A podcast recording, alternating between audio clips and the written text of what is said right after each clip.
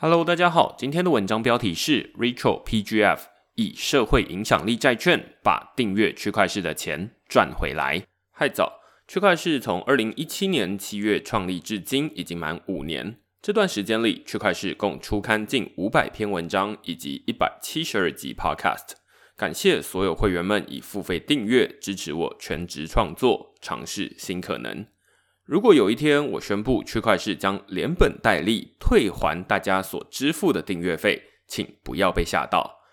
这不是区块市要终止营运，而是我正在尝试另一种新可能，也就是 Web3 社会影响力债券，将大家的早期赞助变成可以获利的划算投资。这并不是我的突发奇想哦。而是以太坊创办人 Vitalik Buterin 在二零二一年七月提出的概念，它叫做事后追认成效的公共财募资，英文叫做 Retroactive Public Goods Funding。只不过这套机制不仅名称拗口，连概念都很颠覆大家的既有认知。我尝试以区块市当例子，让大家理解这套机制的创新之处。大家上一次听到公共财，或许已经是在国中的历史课本里。简单来说，公共财就是那种大家都希望能享受得到，却没什么人愿意付钱的东西。例如维护公园整洁、降低犯罪率，或者付费订阅媒体。人们都希望有个干净的公园、治安良好的社会以及优质的新闻媒体。但问题是，这些资源都有个共通性，也就是可以。搭便车。以订阅媒体为例，哦，付费订阅的会员人数通常是免费读者人数的十分之一。换句话说，如果一家订阅制媒体宣称它的免费读者有十万人，那么你就可以推估付费会员大约有一万人，而另外九万人可以说是在搭便车。没有付费墙的媒体，像是报道者的付费比例可能还会再更低。毕竟大家都会问。付费之后，我能多获得什么？可惜答案通常是没有。因此，公共财普遍得仰赖政府出资才能维持运作。创投或者个人比较不愿意赞助投资回报率是零的公共财，但这也使得最后大家都难以享受公共财带来的好处。Web3 领域的公共财比物理世界更普遍。举例来说，以太坊区块链的城市码以及后续的功能升级，大家都不用出钱就能享受，甚至没有政府出资帮忙。只是以太坊基金会就算再有钱，也难以支撑整个区块链这么多面向的研究和开发。因此 b u t e r i n 才想到，如果可以把赞助公共财变成一项可以获利的投资，以全新的商业模式来处理公共问题。或许就能吸引更多资金流入，加速整体发展。这套模式也不是无中生有，我会说它是 Web3 版本的社会影响力债券。社会影响力债券是二零一零年才诞生的新概念，以未来的潜在获利吸引人们投资公共财。它将原本政府出钱赞助、受款单位领钱做事的双向互动，变成政府。授款单位与投资者的三方关系，以媒体为例哦，台湾的公视就扮演非盈利电视台的角色，由政府出资赞助。但如果未来政府改以社会影响力债券的模式来赞助公共媒体，政府的预算就不会直接流入公视，而会变成一笔用来承购债券的资金。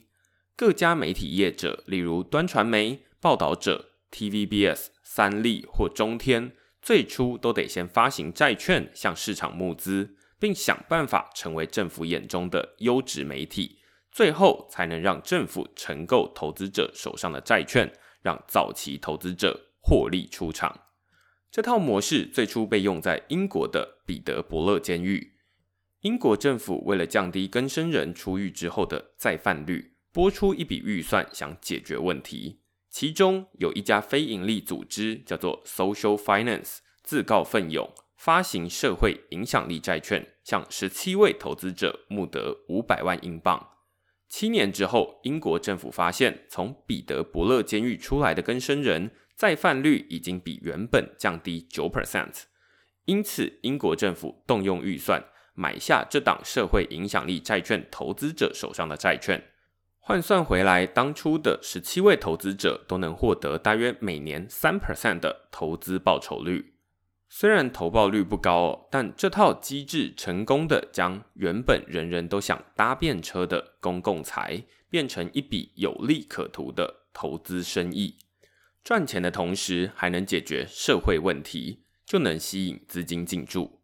同样的模式，只要稍作修改，就能套用到 Web3 领域。这就是 Buterin 提出的事后追认成效的公共财募资，叫做 Retro PGF。Web3 领域没有政府，光是赞助公共财的资金从何而来就是个问题。此外，由政府决定哪个媒体能获得资金也有争议。Web3 当中的资金分配就会是第二个难题。目前，Web3 赞助公共财的资金主要来自币圈团队以及个人捐款。举例来说，以太坊的第二层网络 Optimism 在二零二一年就率先提拨一百万美元当成赞助公共财的预算，用来实验 Retro PGF。只要自认是在打造以太坊公共财的专案团队，都可以向 Optimism 提案申请资金赞助。但谁有资格拿钱，并不是 Optimism 说了算，而是交由事先挑选的二十二名代表投票认定。最终由下方这些团队拿到金额不等的资金赞助。乍看之下，有人可能会以为这只是另一种补助申请，看不出它与社会影响力债券之间的关系。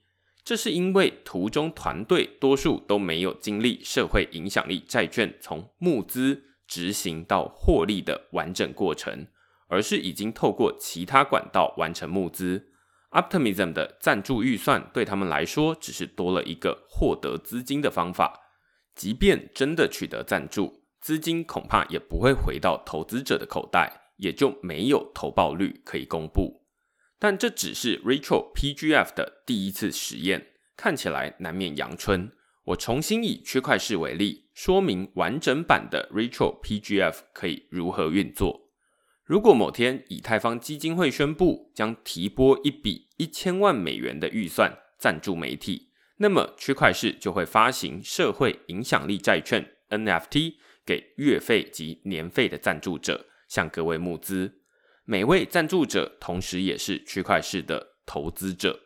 区块市的任务就是想办法成为优质媒体，让以太坊基金会以那笔赞助预算向区块市的投资者们。回购债券，当大家的身份从订阅者变成投资者，自然会更有意愿提供各种资源，帮助区块市更上一层楼，期望能从中获利。如果最终区块市成功赢得赞助，赞助者们就能依据赞助金额加上额外获利，拿回自己的投资报酬。即便最终区块市没能赢得以太坊基金会的赞助预算。投资者也不会像是投资新创失利一样血本无归，而是成为公共财的赞助者。虽然投资者没能拿回当初投资的钱，但那笔钱已经用来赞助公共财，让市场上多出一家希望成为优质媒体的团队。只要流入公共财的资金越多，所有人都能从中获益。用全新的商业模式来处理公共问题。就是 Retro PGF 的创新之处，只是目前多数人对 Retro PGF 的概念还很陌生，而且这套机制也还有很多问题等待完善。举例来说，哪些人可以参与投票至关重要。以 Optimism 的实验为例，哦，有投票权的人都是技术专业人士，因此大家会发现选出来的团队都是技术团队。如果要票选媒体，中文媒体就会比英文媒体要吃亏一些。